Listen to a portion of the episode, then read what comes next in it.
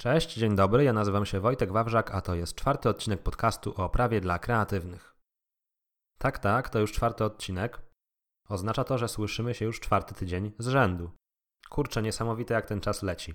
Dopiero to zaczynałem, a dzisiaj już czwarty odcinek. Jeżeli go słuchasz, to ogromnie Ci dziękuję za okazane zaufanie. Mam nadzieję, że również dzisiaj dowiesz się czegoś przydatnego.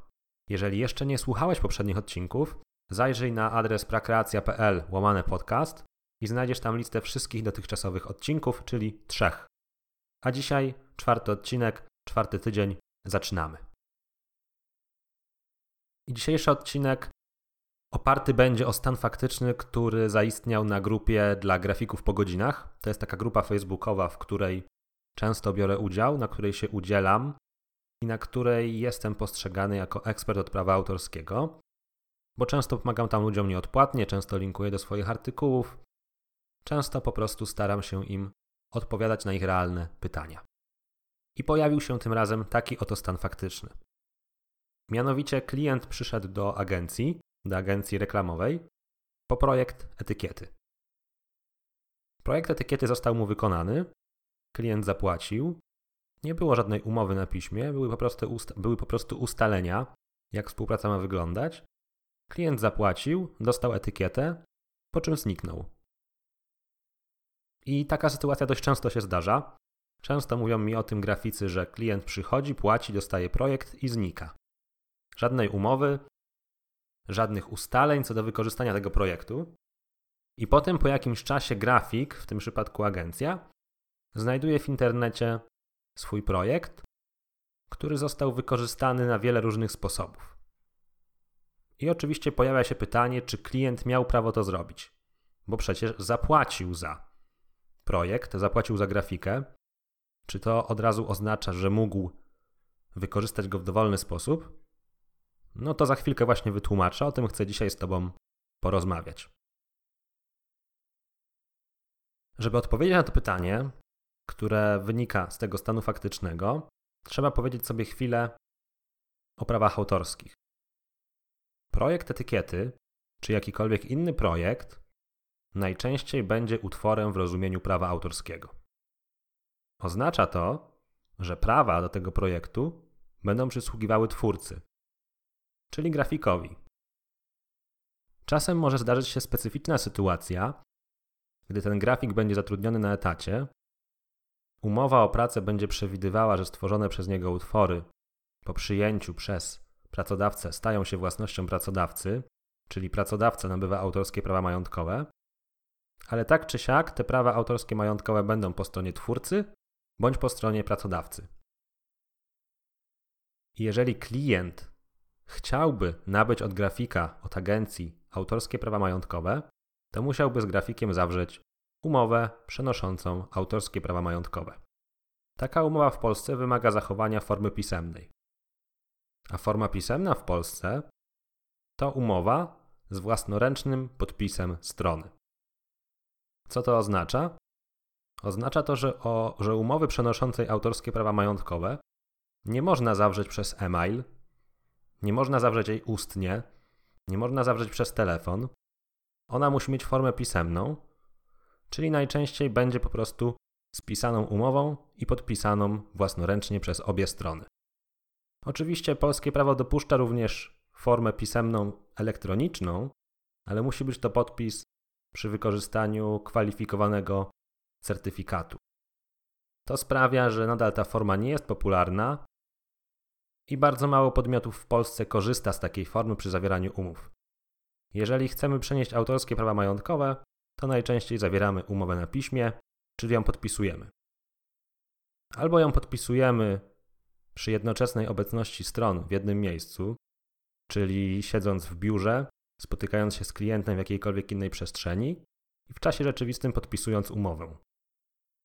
Ale czasem zdarza się też tak, że umowa zawierana jest drogą korespondencyjną, czyli jedna strona drukuje dwa egzemplarze umowy, oba te egzemplarze podpisuje i wysyła pocztą drugiej stronie, a ta druga strona podpisuje oba egzemplarze, jeden u siebie zostawia, a drugi przesyła drugiej stronie.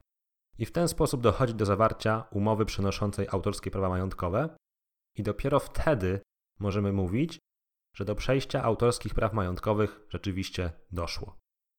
Dopóki nie ma umowy na piśmie, prawa autorskie majątkowe pozostają przy twórcy. I tak właśnie było w tej sytuacji, o której mówiłem na początku. Co z tego, że klient zapłacił za projekt etykiety? Co z tego, że były jakieś ustalenia mailowe, kiedy nie było umowy na piśmie? Wobec tego nie ma wątpliwości, że klient nie nabył autorskich praw majątkowych do projektu etykiety. Co to oznacza? To oznacza, że prawdopodobnie nie miał prawa dalej rozpowszechniać tej etykiety. Zapłacił za wykonanie etykiety, ale nie zapłacił za prawa do wykorzystywania jej. To jest stanowisko jedno, ale może pojawić się stanowisko drugie, wynikające z tego, że do udzielenia licencji nie jest potrzebne zachowanie formy pisemnej. To oznacza, że umowa licencyjna może być zawarta mailowo, może być zawarta telefonicznie, a nawet może być zawarta w sposób dorozumiany, czyli przez jakieś określone zachowanie. Takim standardowym przykładem umowy licencyjnej dorozumianej jest wysłanie przez autora tekstu do gazety. Można powiedzieć, że wysłanie takiego tekstu na ogólnodostępny adres redakcji jest swojego rodzaju licencją na wykorzystanie tego tekstu.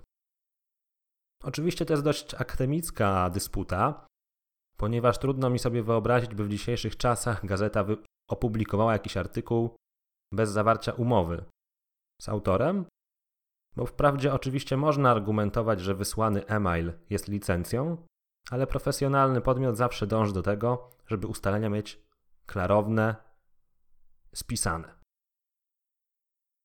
Zatem wracając do naszego stanu faktycznego, do przeniesienia autorskich praw majątkowych na pewno nie doszło, ale można byłoby się zastanawiać, czy grafik nie udzielił klientowi dorozumianej licencji na korzystanie z projektu etykiety.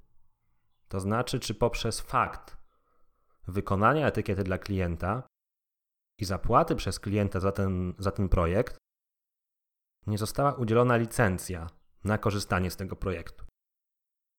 Jasne, można by tak argumentować, ale tutaj pojawia się drugi wątek. Wątek, który wiąże się z tajemniczym pojęciem funkcjonującym na gruncie prawa autorskiego, z pojęciem pól eksploatacji. Zarówno przeniesienie autorskich praw majątkowych, jak i udzielenie licencji zawsze musi być dokonane na określonych polach eksploatacji. Czym są te pola eksploatacji? Pola eksploatacji to krótko mówiąc sposoby korzystania z utworu.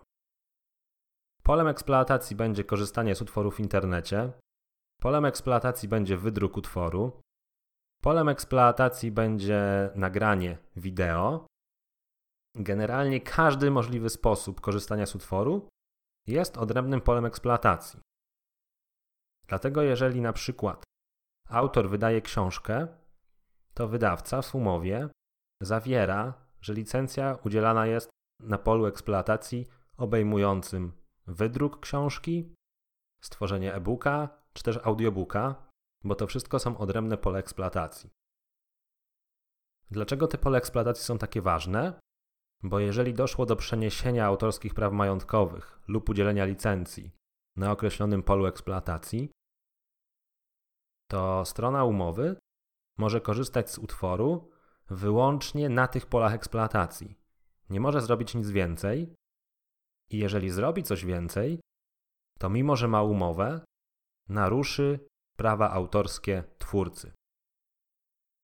Stąd te pole eksploatacji są ważne.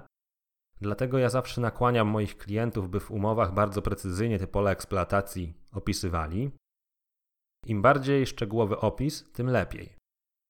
Niestety my często posługujemy się bardzo ogólnymi, tymi standardowymi polami, polami eksploatacji. Powielamy je z ustawy o prawie autorskim i prawach pokrewnych, a to nie jest do końca dobry zabieg w przypadku dzisiejszych czasów, że mogę tak się wyrazić, bo dzisiaj powinno się te pole eksploatacji opisywać szczegółowo. I tak jak już powiedziałem, im bardziej szczegółowy opis, tym lepiej.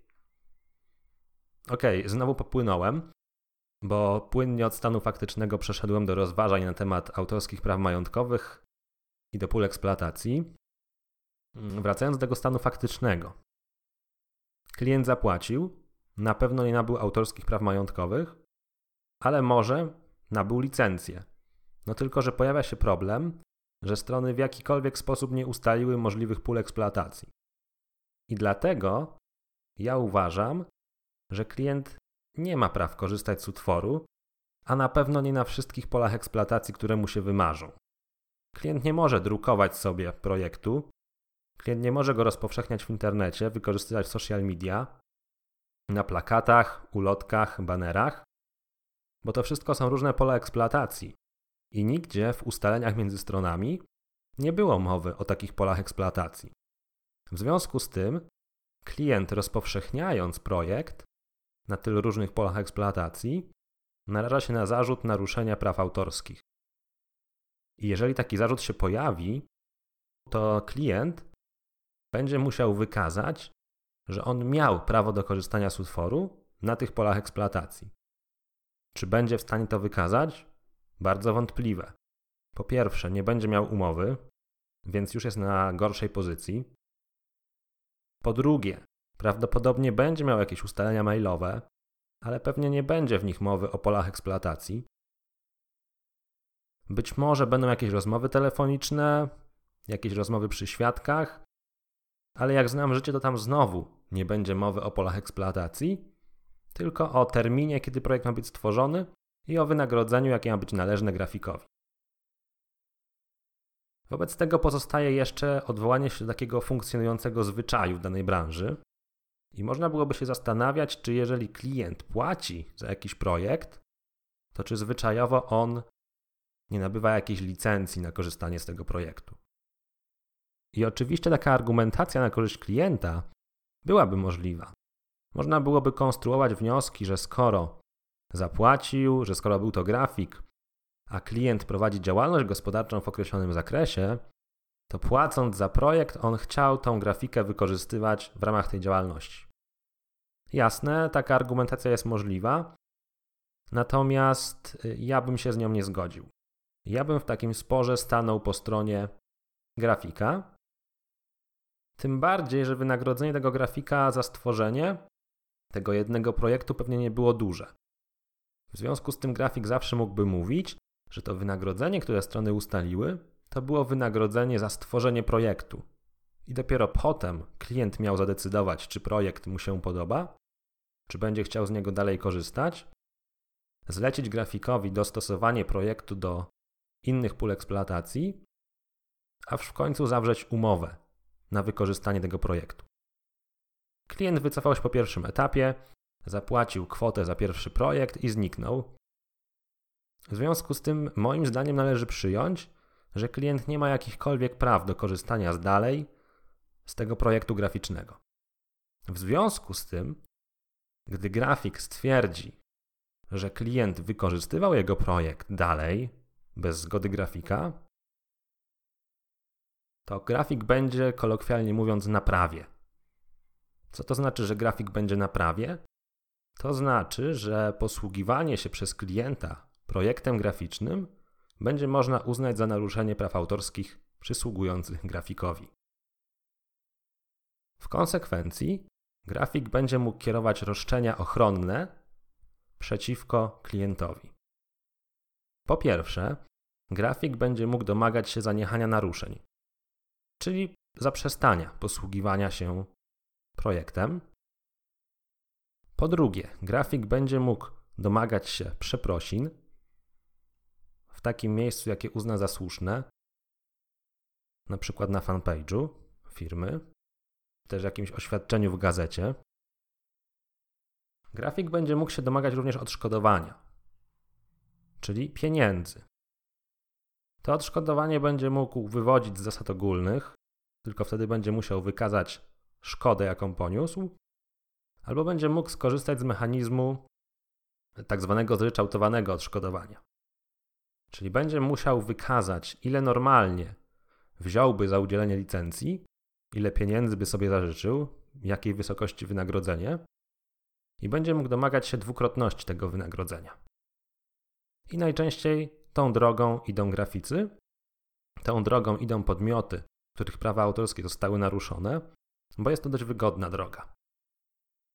W takiej sytuacji najczęściej posługujemy się umowami z przeszłości, wskazujemy na kwoty wynikające z tych umów, za które udzielaliśmy licencji bądź przenosiliśmy autorskie prawa majątkowe i wywodzimy z tego, że nasza praca kosztowałaby normalnie tyle i tyle i żądamy dwukrotności.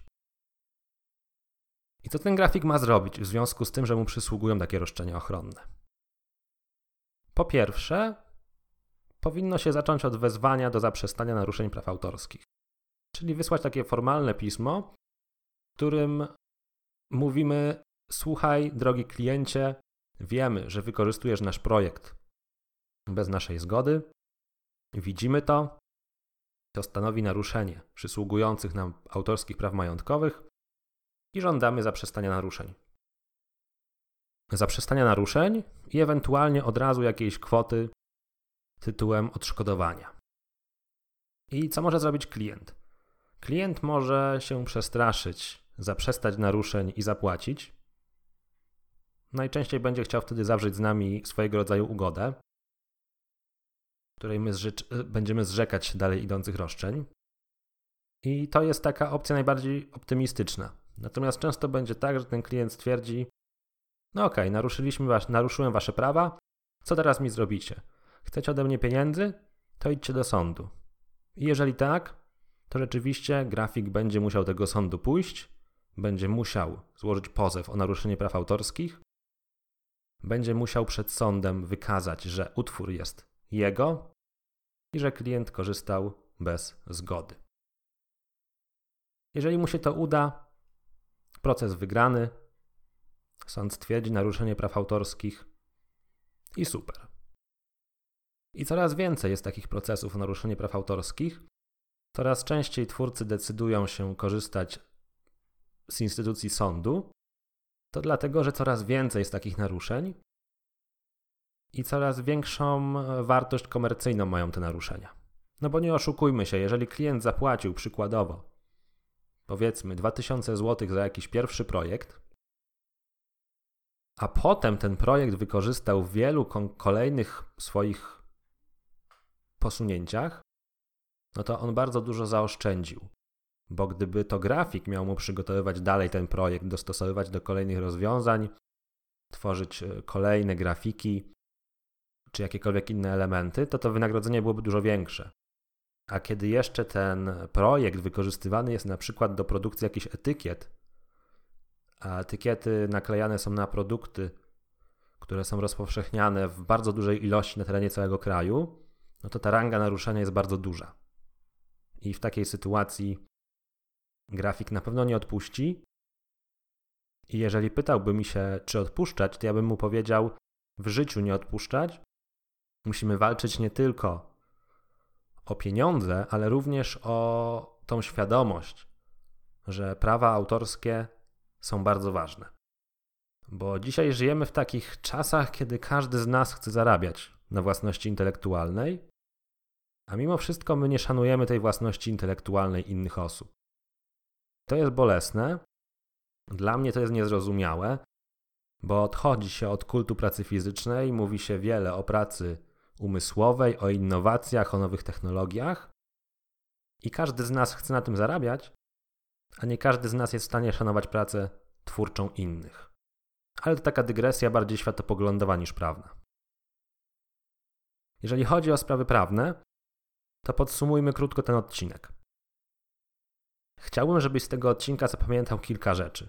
Po pierwsze, że projekt graficzny to utwór w rozumieniu prawa autorskiego. Do projektu graficznego jako utworu prawa autorskie najczęściej przysługują twórcy.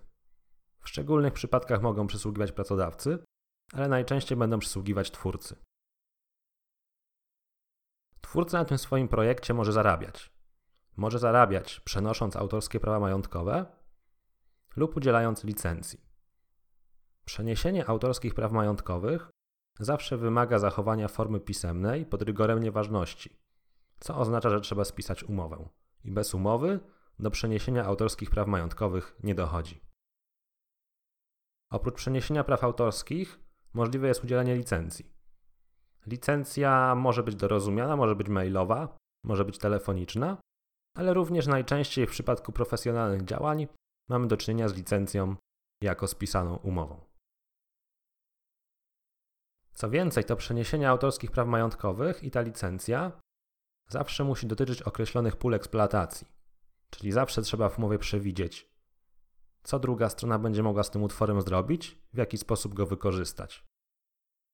No i ostatnia rzecz, którą chciałbym, żebyś zapamiętał, to to, że gdy zidentyfikujesz naruszenie swoich praw autorskich, to nie odpuszczaj, tylko walcz. Pokaż tej osobie, która wykorzystała Twoją twórczość bez Twojej zgody, że nie będzie bezkarna.